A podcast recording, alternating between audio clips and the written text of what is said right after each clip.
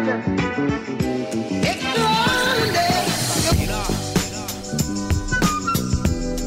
this episode, we're going to talk about how to get on the radar of your ideal clients. Now, I don't know if many of you have seen it, but there is a movie called Focus with Will Smith. And yes, this is a bit of a spoiler alert, but actually, it serves to uh, illustrate what I'm talking about. At the end of the movie, the, it all rides on this big bet. And it's this whole thing of can Will Smith's character he's got this massive bet where basically he's up against a rival, and the bet is can your girlfriend guess guess correctly the number of the player that he has chosen? They're overlooking this NFL game, and there's all the players on the field, and he goes, okay, the bet is. Um, I'm going to pick a player, and if your girlfriend, in this case Margot Robbie, if she can, you know, correctly guess the right number, then you win an enormous amount. And if she gets it wrong, then you lose enormous amount. So the whole movie rides on this guy has got to pick a number, and then Margot Robbie has to look over the field, and then she's got to pick the right number. And it's all a big setup. And the reason it's a big setup is they've been priming that guy to pick the number 55 the entire day. And what happens is when they're successful, you see a flashback, and you see that what they've done is they've been studying him long enough to know what's his route so they know like what room he stays in and how he's going to go from the hotel room to the game. And all along that journey they've deliberately placed the number 55 so everything everywhere you go there are 55s and his subconscious is picking up the number 55 the entire time. So when he looks across the field and he sees a number 55 which they've placed there he's obviously going to pick it because it kind of feels familiar and lucky to him. And he thinks, well, you know, the odds of her picking the same person are so remote. And then he obviously loses. And it's this thing of, it's a really interesting way of illustrating two things. Firstly, that, you know, with a bit of effort uh, and a bit of strategy, you can plan and actually analyze where people's focus is and where they pay attention, particularly. And the second thing is it's not that difficult to seem to be everywhere when actually you don't need to be. And this is why we find ourselves, you know, retargeting ads, echo chambers online. It can feel like we're seeing this person or whoever it is all the time, where in reality, all we're just seeing is adverts placed in front of us where we pay attention. So if you want to get on the radar of your dream clients, you probably have to take a similar approach. I don't mean you have to kind of stalk their route to work and kind of make sure that you show up all the time. Although, like I said, years ago in advertising, I knew people who would sort of do this where they would kind of work out sort of what tube station their wannabe creative director would get off at and they'd sort of work out what's the best way to work and they would try and place sort of stickers and banners and things on his way to work in the hope that they would get on his radar. So it is possible, but you run the risk of becoming a stalker. And so what we want to do is we want to make this happen so it feels organic and as if they are discovering us. But in actual fact, what we're doing is we're increasing the odds of that happening by being in the right place. Now, the reason I talk about this is if you're, as a business, if you're going freelance or you're starting up on your own or you're considering it, you know, you want to be dreaming about working with your ideal type of clients. And if you're not, you're just going to end up doing a lot of the same work. Often it's going to be more boring and more stressful because you're going to have to manage a kind of more admin heavy task load.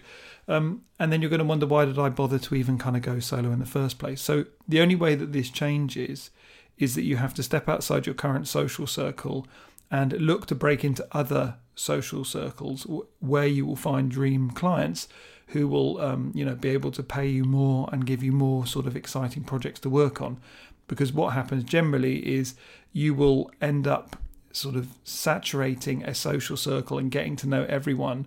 And once you know everyone within that circle, there are very few opportunities that are going to arise and it's going to stagnate. And it actually takes a consistent effort of upward, you know, moving, being upwardly mobile and looking to break into new social circles consistently um, in order to fix this. And although, yeah, look, it's going to make a lot of effort, but if we can plan a strategy where we can get on the radar of our dream clients, it does it doesn't not going to take a huge amount of work and effort. It's just making sure that you're seen in the right places at the right time. And i certainly believe that as humans that's how we respond and that's how we kind of have a shorthand for quality. So if you were going to an event and you didn't know anything about it, but the sponsors' logos you recognised and they were high quality, that would initiate, oh, this must be a good quality event because they're involved. Or, oh, I'm going to eat at this restaurant. Apparently, the chef trained under Gordon Ramsay. Well, again, you've not eaten before, you don't know who the chef is, you haven't probably seen the menu, but because the chef trained under Gordon Ramsay, that is this shorthand to quality. So what we want to do, and we can take uh, an example out of the the very very clever strategic mind of Clarence Avant, who there's a really great documentary on Netflix called I think it's The Black Godfather, but he talks about when he would have clients who he wanted to kind of launch and make famous. One of the ways he would do this was that he would strategically make sure that they were seen hanging around with his existing A-list clients, so that when the press and the paparazzi took photos, the general narrative was like, who's so and so with oh they must be an up and coming star because why the else are they hanging out together? And it's this social currency would rub off on them elevating their profile and their perception and that would help launch them. So it was a kind of strategic attack. And we kind of have to do the same because until we're known by our clients we're going to have to rely on kind of endorsements from others and perception of what, who we are and what we do until we can kind of win them over when we meet them. This all starts with working out where they pay attention. And by this, I mean that their time often is going to be busy. They're going to be kind of, uh, it's going to be difficult to, you know, get in front of them or try and book a meeting with them or any of these things because they're busy people. However, all busy people have downtime. All busy people, you know, they will go and meet with people, attend places, visit places, and follow people that they admire and that they look up to and that they think it, you know that it's important that they spend time with. So the simple analysis that we have to do before we get started is we need to research where they pay attention. And the questions you need to ask yourself are going to be what do they watch, both, you know, mainly on Netflix, YouTube, that kind of stuff. What do they listen to? And this is probably going to be podcasts or audiobooks. What do they read? So books, blogs, industry newsletters. Where do they go? Which is going to be usually industry events and who do they follow? Who are the tastemakers and thought leaders and influencers they look up to? And the reason why we're going to want to know all of that is that once we know who those people are, we can begin to craft a plan of where we need to be seen. And with all of this, we're looking to not interrupt the experience or kind of force it. It has to feel more organic. So if they listen to a certain podcast, um, then sponsoring that podcast or being a guest on that podcast is a way of getting in front of them that doesn't feel forced. The same as if they admire a certain author or thought leader, if you were to interview or collaborate with that person again, because that person is going to bring their attention and then that's how they're going to discover you, you benefit from sort of not interrupting the experience, but also the kind of um, endorsement of the person you're collaborating with rubs off on you and makes a positive impression in their mind of who you must be. What I'm going to do now is kind of break down uh, things to consider because the first step is always perception is reality. And although this isn't fake it till you make it, I despise that phrase, although I understand why kind of people like it. The point being is until you know someone, all you have is the perception of that person and what you hear about them and what other people say about them. This is human nature, this is gossip, and so we need to play into how humans behave and how they communicate and actually, you know, use this to our advantage. So basically, it's very, very simple. We need to make a great impression of who you are, but from a distance. Because the process they need to get to is they need to know you, they need to like you, and then they need to finally trust you. And then they'll be in a position of kind of considering you to work with them and, you know, help them with their business. The first part is to craft this perception of you so that you stand out. And this starts with being in all the right places, being seen with all the right people. So, where you are seen is the first section we're going to think about. So this is where when I talked about where do they go, you know, that's not going to be hard. So you need to work out, okay, once I know where they're turning up to, what members clubs they go to, what networking groups they attend, then I need to make sure that I'm seen at those those same places, those same places. If I become a familiar place at the familiar face at these places, sorry, Sammy, I'll do that one again. Just rewind, rewind, rewind. So where you are seen is going to be the first thing we have to consider. So, in order to find that out, we need to answer the question as to where do they go. So, wherever they're going, whether that's industry events, um, networking groups, or membership clubs, we need to make sure that we are seen at the same places because simply by being a familiar face at those places will automatically make them kind of trust us and like us and kind of reassure them that we're not kind of someone who's trying to take advantage. I use this language and it sounds very sort of predatory and opportunistic, which I forgive me for that, but it's really just this thing of if you've spent time curating what who the people you want to hang out with and you go to a sort of networking lunch and it's with all the people you like and respect and enjoy being with and I turn up you will assume that the person doing the networking um, has kind of vetted me or, or a friend of yours will have vouched for me. So there is this shorthand of like but me just being there sort of justifies my credibility even though they don't know who I am yet. So that's why we have to think about this. If you are a familiar face, that makes a lot more sense because the more they see you at these events, then the more comfortable they are kind of thinking they know you or even introducing themselves to you. Even better, if you can afford it, it's definitely worth taking the opportunity to sponsor one of these events or sponsor an award. Um, and even better than that would be to have a keynote opportunity to actually do some sort of thought leadership or do a talk from a stage because that simply does put you as, as sort of the position up high of being the expert. And we all know that humans really respond well to people up on stages, whether it's religion, cults, or like in leadership, armies, politics. It's how we function. And I believe genuinely that something goes on in the human mind that when they see someone up on a stage talking to a large group, they kind of subconsciously go, well, this person must know what they're doing about because look how many people are paying attention to them. So you need to just simply write down what are the industry events you need to attend, what are the members clubs you need to join, what are the networking groups you need to join, and what are the award events you need to go to. It's very simple. What that will do, that will kind of fill your calendar. So at least I would say every at least once or twice a month you are actively attending or doing something. So if you said at least once a month, that's realistic. But again, it's it's perception is reality at this stage. So if you are seen wherever they are, then that's all that matters because naturally we will assume, oh, okay, they must be coming to these events quite a lot or they must be well regarded because every time I come here, they're here. In the same way that when I was at uni and I was going to the gym, it didn't matter what time I went, I would always go and I would always find these beasts in the corner just screaming as they lifted these god almighty huge weights. And I was like, they, they must live here. No, for all I knew, they were just trying to turning up just before me, and it was pure coincidence. But it certainly gave the impression that they were always very active in these groups. So that's the first thing: where you are seen. Next up is going to be who you are seen with, and as I talked about earlier, with Clarence Avant, the the way to get known or trusted or respected or build that perception of who you are and your credibility and expertise is to be seen with other people who already possess those qualities in the eyes of our client. So it's this thing of who you're seen with and who you're talking to is really important because it can elevate what people think of you. But the flip side and the risk with all these things is if you find yourself talking to someone who has a bad reputation but you don't quite yet know it, that can equally work off and rub it off negatively against you. So the key thing is if you're going to get to know people, do a little bit of digging to find out what their history is and what their reputation is within the industry. Because, yeah, sure, they might be really friendly, and when you're new to that group, it's appealing to go and talk to anyone. But if they have been a kind of social pariah, or they have, a, or they've gone bankrupt in the past, or whatever it is, then you need to stay away because that will drag you down.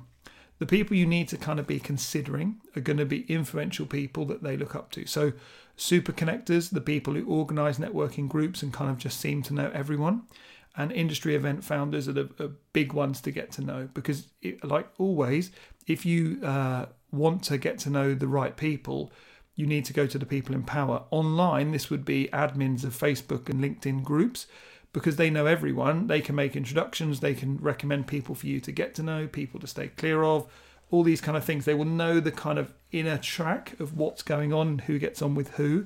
So being on the right side of those people is always extremely valuable.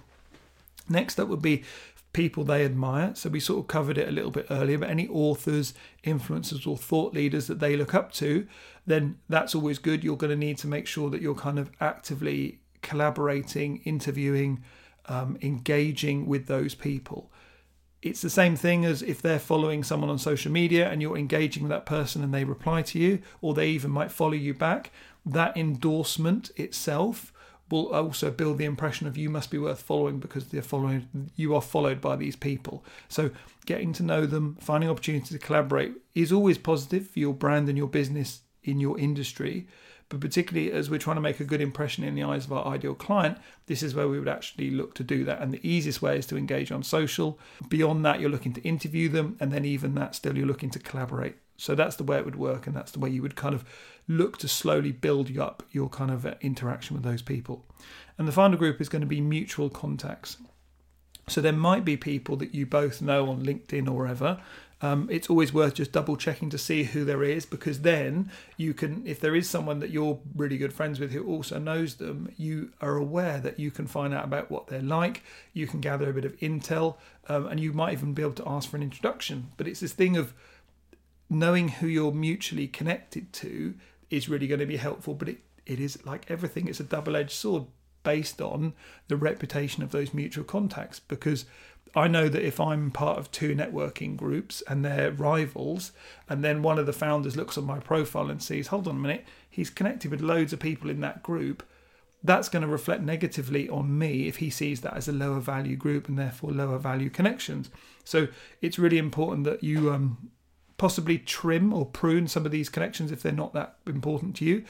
But more importantly, just being aware of who you both know.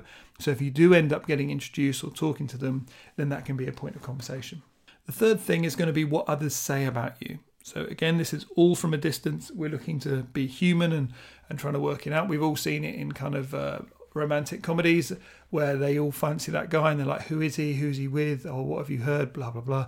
So this is where you're going to have to work out what is it that people are saying about you that is going to make you look good in the eyes of your ideal client. So referrals, this is going to be the first point to start. So mutual contacts, happy clients and influential people within your industry all recommending your services are worth their weight in gold because let's face it, if they are curious about you, they go to your website and they find that you've got a testimonial or, or you know, like a recommendation from um, someone that they really look up to, that already kind of breaks down so many barriers and elevates who you are in their eyes. So, making sure that you're actively asking for referrals and testimonials is super important. When you do ask for a referral, it's always good to make it easy for the person doing the referring. So make sure they understand kind of what you're looking for in the client, how you help, and then ask them for referrals to specific individuals. If we plan it correctly, the person who we want to reach, the third party, if we're getting an introduction from someone that they look up to, that will help us enormously. So, referrals are the first point of contact. We need to make sure that we're being strategic in who we're asking to be referred by and what they're saying about us. Same with testimonials. Like I said, testimonials both and like you know on LinkedIn, on your website, uh, endorsements, all those kind of things, they will carry a lot of value. Um, they have to feel genuine and authentic and like you know actually decent. I saw one the other day for a product and the, the endorsement was from someone sort of a uh, famous internet marketer that just said this product's really impressive. It, it or this this product looks really good.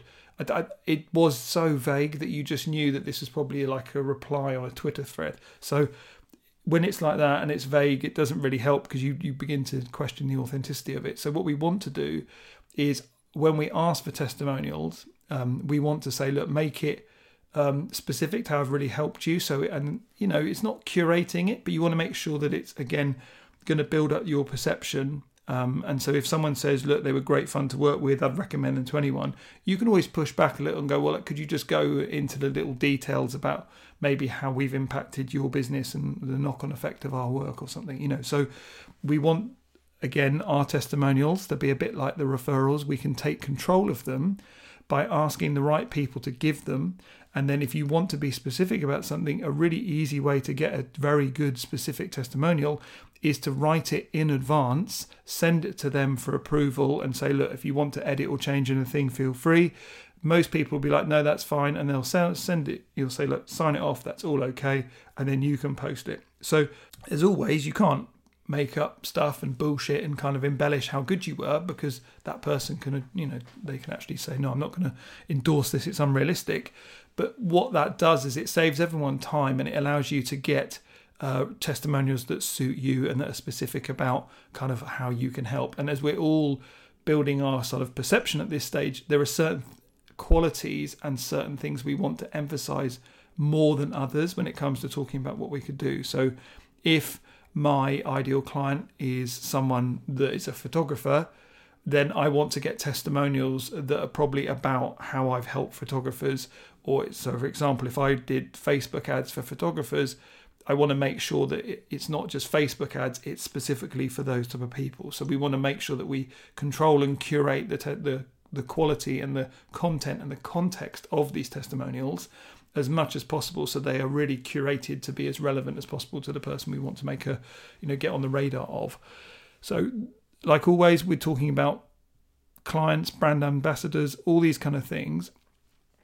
It makes a massive difference with the people that we collaborate with and that we've worked with and that will talk about us and endorse us. That will also build our reputation from afar. So we can you know we can control that by asking specific people and curating what we say about us all of this builds our reputation from afar and will help kind of you know pique their interest and elevate who they think we are. Um, so when we get the opportunity to finally talk to them, then we're in a really strong place because they're kind of already educated on who we are and they'll look up to us. The next bit would be brand value perception. So that sounds like a very boring kind of jargony term, but that basically means how expensive or high quality your brand looks. And when it comes to building high end brands or quality brands or reassuring brands, there is a series of variables that can all be tweaked and adjusted to either raise or lower that quality. And I don't, quality isn't particularly right, but you know, if I so the list I would always consider when it comes to van brand value. So this is what you look like from a kind of visual point of view. It's going to be your branding itself, so your logo and icons and all those kind of things. The quality of your copy, so you writing it yourself versus having a copywriter write it. There's a big difference there. Um, your photography, stock photography versus actually paying a proper photographer to take pictures of you, the design overall. So this can be kind of your layouts, uh, you know how the color schemes, how everything looks and feels, and the typography. So your choice of typeface, your lay- layouts, your hierarchy, your combinations, all of these elements things that can be adjusted and improved at all times to elevate the overall quality of what you're doing. So I'm always one for like, you know, if you're taking colors, it's easy to find a sort of pre made palette online and then you can choose Google for your fonts. Or you could actually take some time to really curate those colors and then actually use some custom typefaces. It's still the same principles, but what we've done is if across the board we go, okay, I'm going to get a website copywriter to do the website copy. I'm going to get a photographer to do the pictures. I'm going to make a lot of effort to get a really individual, unique color palette that reflects the kind of personality of my brand. And I'm going to do, actually buy some really sort of really nice custom typefaces. When you throw that all together, you've automatically elevated your brand, and it's the marginal gains thing of all those things work together to compound the effect to actually have a really big difference on what how people perceive you. Now, generally, with your brand value perception, we need to make sure that everything is aligned and on point. Um, if you have a beautiful design and typography, but your photography is crap or it, your copy has got typos in it, this is going to cause problems and it's going to make people kind of go, What's going on? How can they be so sloppy that they have missed that? So for me, um, it's this thing of we need to think about uh, the experience and making sure that is consistent throughout. And if you think about any other business, so for example, uh, if we think of hospitality, for example, if you're, you know, I know that world and having won a Michelin star, if you're eating in a Michelin starred restaurant and it all looks amazing, but the music's a bit crap, or there's water stains on the cutlery, or the staff's shirt isn't quite tucked in, or the windows are dirty, or like there's a funny smell, all it can take is like one little thing can throw you off, and then you begin to question are they telling the truth about their Michelin star? Because I don't believe a Michelin star inspector would allow this to go without being punished. So one little thing can undermine everything else and we don't want that. So we want to make sure that it's flawless and the perception of our brand is just clean polished and consistent. So it's very good to i, I genuinely think that the most effective way to do it is to bring in other people.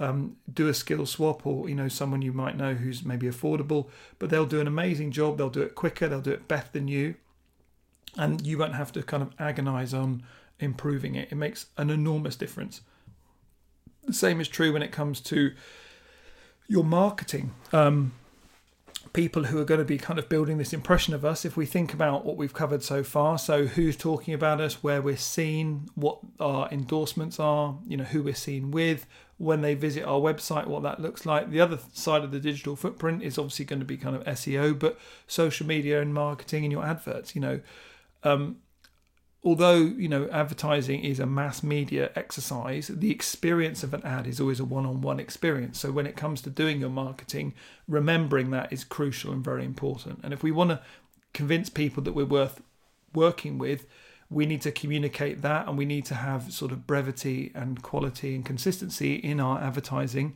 And we need to make sure that we're true to our brand and we're expressing ourselves in a way that you know is on brand, I suppose. So if you're a lively young brand, you want to have a great sort of personality in your copy and your colours and your videos, but it's the consistency. And we need to make sure we're, we're conveying qualities that will resonate and appeal with our ideal clients.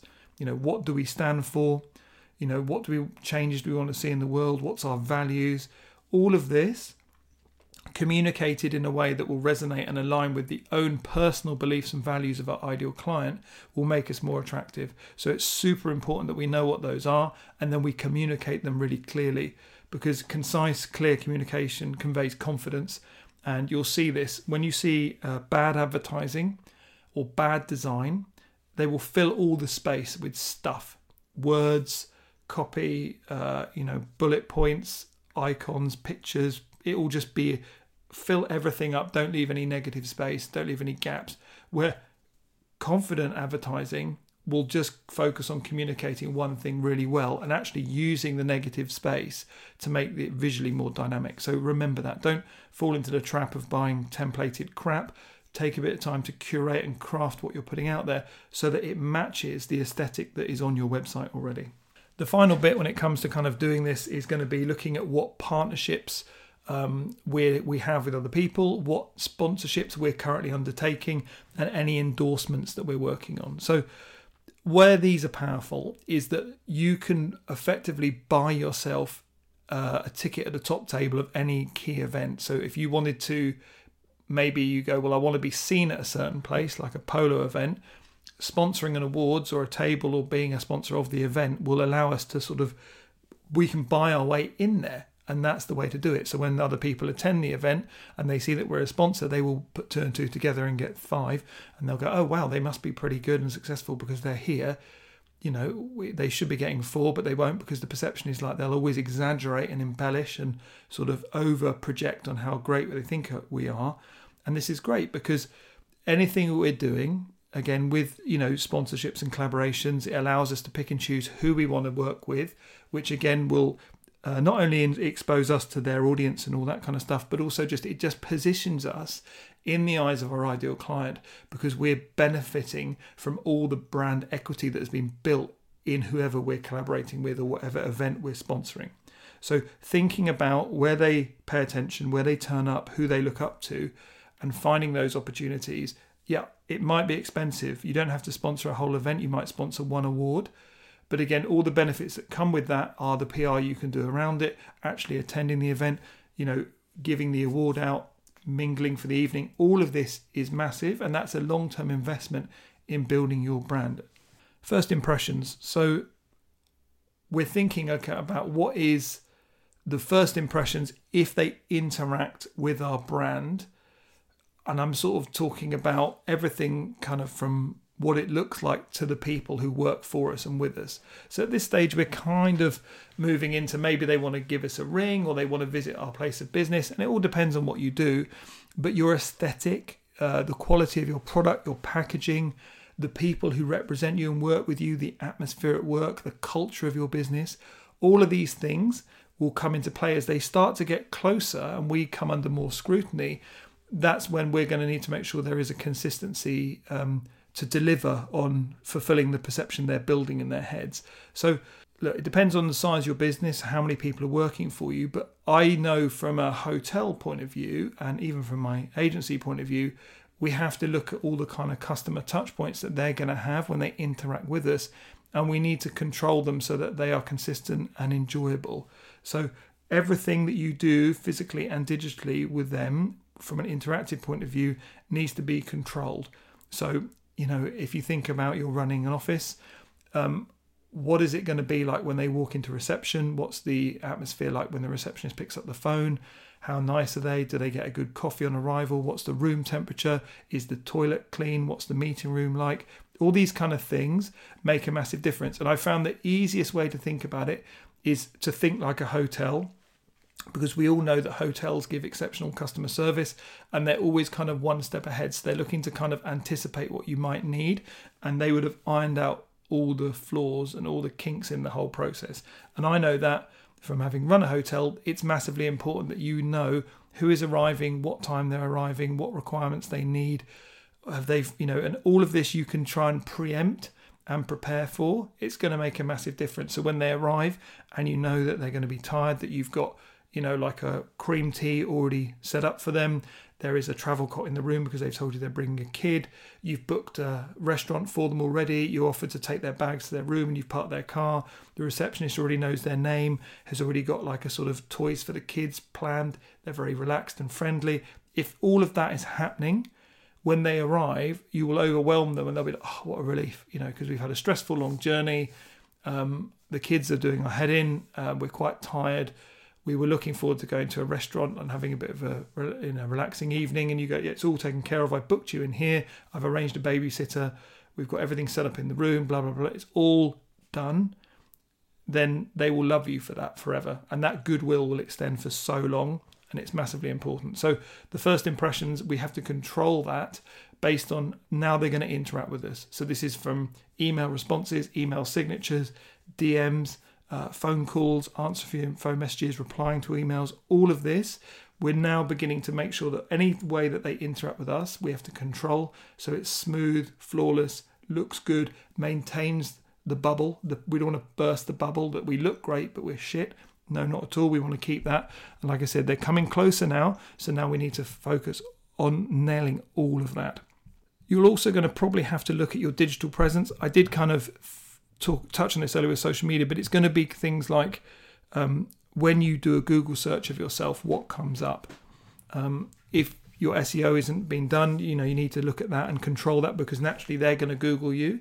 So auditing all of your social media presences to make sure they're consistent. So same photography, same bios, same descriptions, same logos, and the links are all the same is massively important um, taking control of your SEO and updating your Google profiles and making sure everything has been accounted for is enormous. Um, and then if you need to do any PR to kind of counteract any possible negative press, so arranging for have like articles coming out in you know prominent publications, so when they search that comes near the top. All of this is massive as well. So yes, I know it's a lot of work, but a lot of this work done now is evergreen work, and if done properly, it's going to stay there. So uh, review everything, pretend to be like the client and search for yourself on social media and see what comes up. And then anything that doesn't look good or perhaps you know needs to be fixed, make sure you fix it because that's enormous. We also need because when we start to uh, talk to them, so the goal with all of this is not like a recap, but we're building the impression from afar. They're coming slowly closer. So at some stage, where they're going to probably uh, investigate who we are digitally, and then at some point they're going to move closer to talking to us. And this is at the stage where they might call us, we might end up talking to them at an event, they might, you know, reach out or whatever it is. But now we're starting to understand. So when they do communicate with us, we don't break the illusion. So we need to firstly learn their language.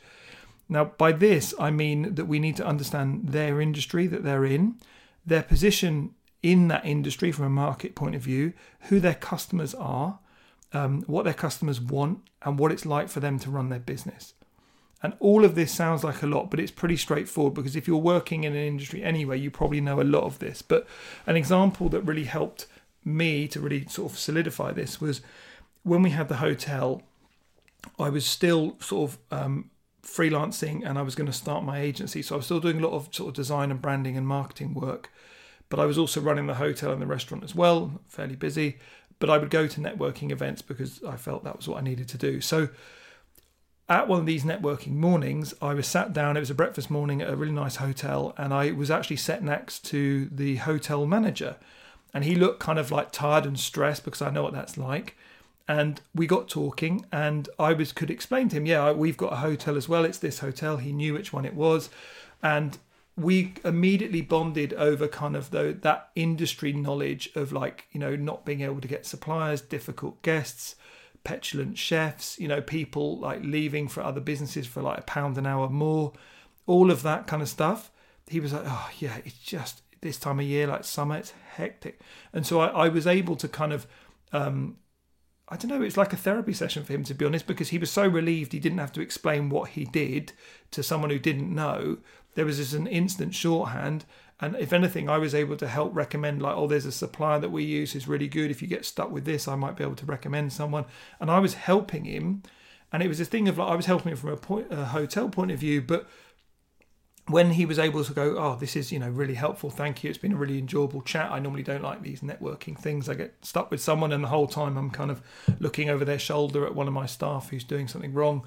This time he could kind of switch off because he knew that I knew what it was like, um, and that opened the door to then like, well, what do you do apart from the hotel? Well, actually, my background's in advertising. I do branding. That's my main passion. It's a family business. I'm doing both at the moment. I'm you know so now we're having a conversation where we've sort of moved it into what I really want to be doing.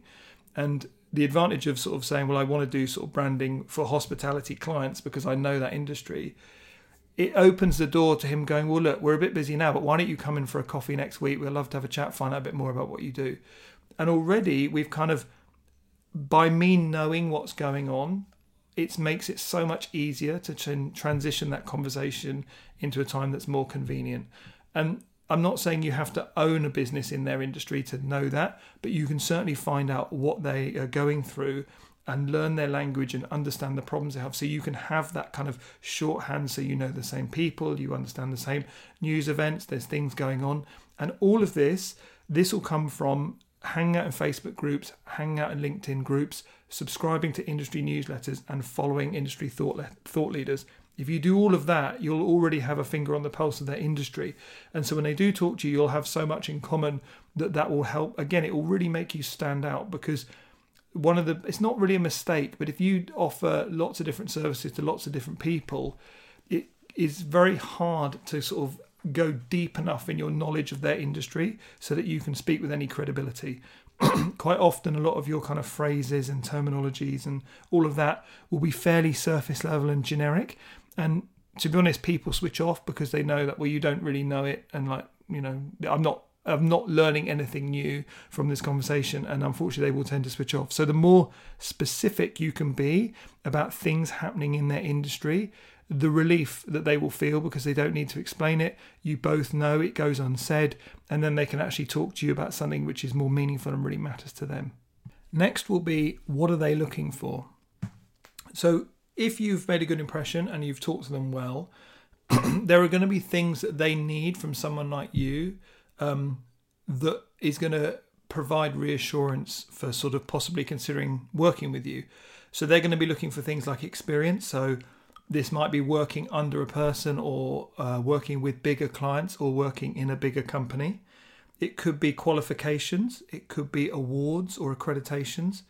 Um, it's going to usually be a track record of success, and this is going to be coming from two things, which is going to be testimonials um, from thought leaders and high profile clients in your industry, and in depth case studies that are demonstrating that you understand the problems.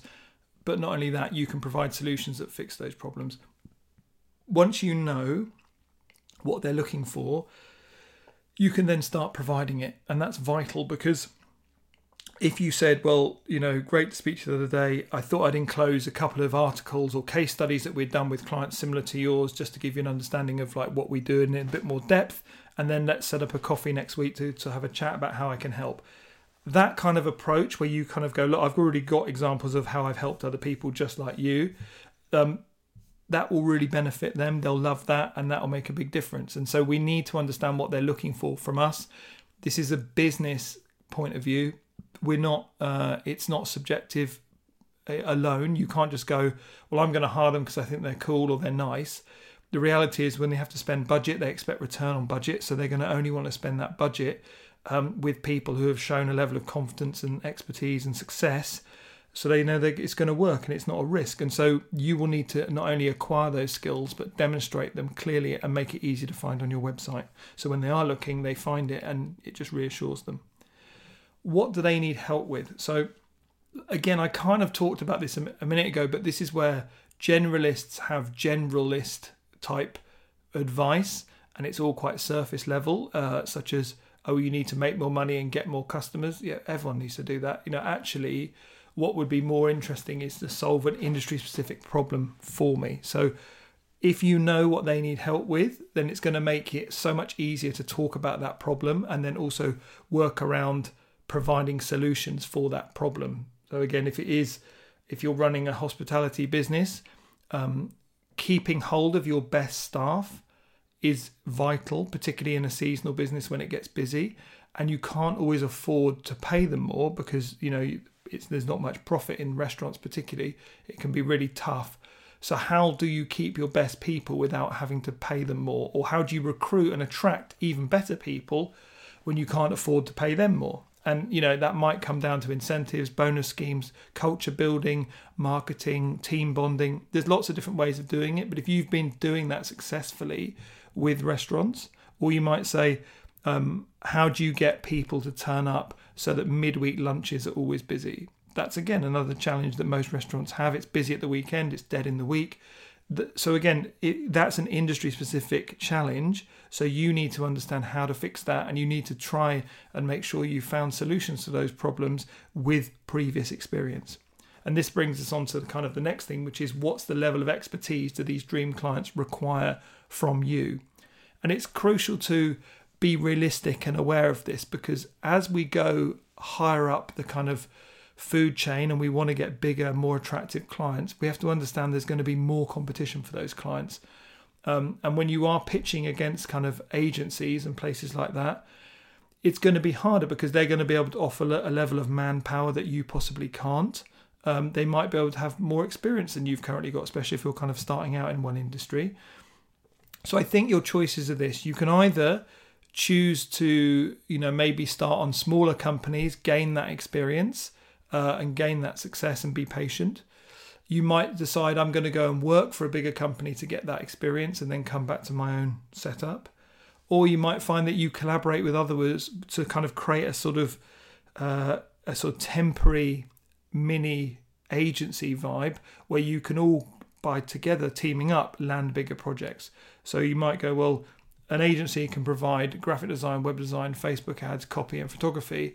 Well, fine, but we can also, I can team up with a web designer, a copywriter, a photographer, and I'll do all the design, and I've got a Facebook ads guy as well. So the five of us can actually rival that agency, and we could even argue we're better than an agency because we're all experts in our own field, which means you're getting a better quality of service, not just a kind of overall generalist approach which the agency might offer. So that's how you would kind of weigh that up. So we we have to make sure that when we bring them all in, perception, what people are saying, how they see us, what it's like to interact for us when we first chat with them, understand how we can help them, and then what they need from us. If we get all of that right, then we're in a really strong position to get not only get on the radar but actually land that client. So for me, this is what I would always recommend you to do. It's a, it's a slow burn and it takes time, but if done consistently, once you've outlined that, it's only going to work more and more and more because your reputation is built, your brand value perception is built, all your onboarding and client sort of touch points are, are nailed, your digital presence is squeaky clean, and when you talk to these clients, you know what to say. So for me, that is the final bit, which is going to be putting all that together. And then when you get the chance to talk to them, winning them over, and then now you've managed to not only get on the radar of your dream client, but you've managed to actually land them as well. So with all these things, I think it's it's important to kind of focus on what in what order to do them uh, and how to improve. Certainly, it's always going to start with building your reputation from afar, getting your ducks all in a row, and the, the first kind of short term goals are always going to be kind of making sure that you're using your current clients to sh- demonstrate your expertise. So, making sure that they're doing really well and perhaps going above and beyond what the brief was to demonstrate the skills that your ideal clients are looking for. So, you know, whatever it is, I would always go and do more. So, if you said, well, we, we do photography, and it's going to be like kind of brand photography, but actually I'm going to do like product photography as well because I know that I want to work with high end e commerce stores, then you need to go above and beyond and probably shoot some of their product anyway. And you might not charge for it, they maybe didn't ask for it, but the point is you can include it in the case study so to round it out to show that level of expertise. You also need to try and work at fixing um, your brand perception. So that's working on all the qualities we talked about earlier, as far as your logo, your branding, your typography, your copy, all of that. Make sure that it all aligns and visually looks like the type of brands that they're comfortable working with and they aspire to work with. So it's reassuring. And then finally, start to kind of follow who they follow and try and work out where they need to go so you can start attending those events, you know. The second stage of sort of more medium term goals will always be getting to know the right people within that ideal client company and asking for referrals to them, understanding what kind of skills they're looking for, um, and acquiring those skills and making sure that you can understand what their problems are so you can talk about it with confidence. And then you're going to start to probably launch a PR initiative where you're kind of doing articles, sponsorships, collaborations with people they look up to, so that now you're raising your own profile in their eyes. The long term goals will always be around can you be entering any awards that will look amazing on your CV? Um, doing this thing of uh, actively reaching out to people to see if there's any opportunities, and even, you know, like I said, it, it's a combination of consistent asking for referrals, asking for testimonials, doing awareness to be seen. And then actually the final stage is always kind of like regularly reaching out to these people to see if there's any, opportunities to work together. And if need be, um, maybe doing spec work or like, you know, projects which, you know, that aren't really well paid, but they will demonstrate your capability and they're sort of a stepping stone. I know that there is a really well known, it's, it's a wine brand that my friend is the GM of, they've grown from sort of one venue to sort of seven now. But when they were doing their rebrand initially, the company that did it offered to do it for free, knowing that that would give more opportunities to do more work with as they grew and opened more shops. But also, it was a stepping point and a platform that they could then pitch to other clients are saying, We've just done the branding for this business. It looks amazing. They love it. How about we do the same for you? And now nobody knows they did that for free, but that was their whole strategy and their kind of, um, you know, it's a way of lead generation in a way you kind of do free spec work on a real place to get the opportunity and the exposure that then gives you the platform to then go after other people. To sum up, think about doing it exactly how Will Smith did it in the movie Focus and conserve your resources and making sure that you are just about where they're paying attention. Be aware that this will take time because to do this well and consistently will take time. But remember, all you're trying to do is put your energy and attention and focus into where your client's attention is. So as long as you look great to them and that's all they see of you, then nothing else really matters because we're trying to get on the radar of them. We're not trying to please everyone. We're not trying to make everyone, you know, look how brilliant we are. We're not trying to appeal to other designers or photographers or peers in our group. We're single handedly going after this one person, this one type of ideal client, and making a brilliant impression with them. And that's this approach. And if you follow what I've laid out there, I promise you, you will get on the radar of your ideal client. And when you do, you won't disappoint, which is crucial to moving forward and growing our business and improving the clients we work with and actually loving what we do. And that's why we do it. That's why we decide to go on our own or we decide to set up our own place. It's to gain back creative control and actually get back to enjoying what we do. I hope you found this episode useful. As always, if you have any questions, you can email thad at thaducation.com please join the Facebook group so you can ask me questions in there. And if you think there's anyone who would enjoy this or find it valuable, please share it with them as I want to grow the podcast and help as many people as possible.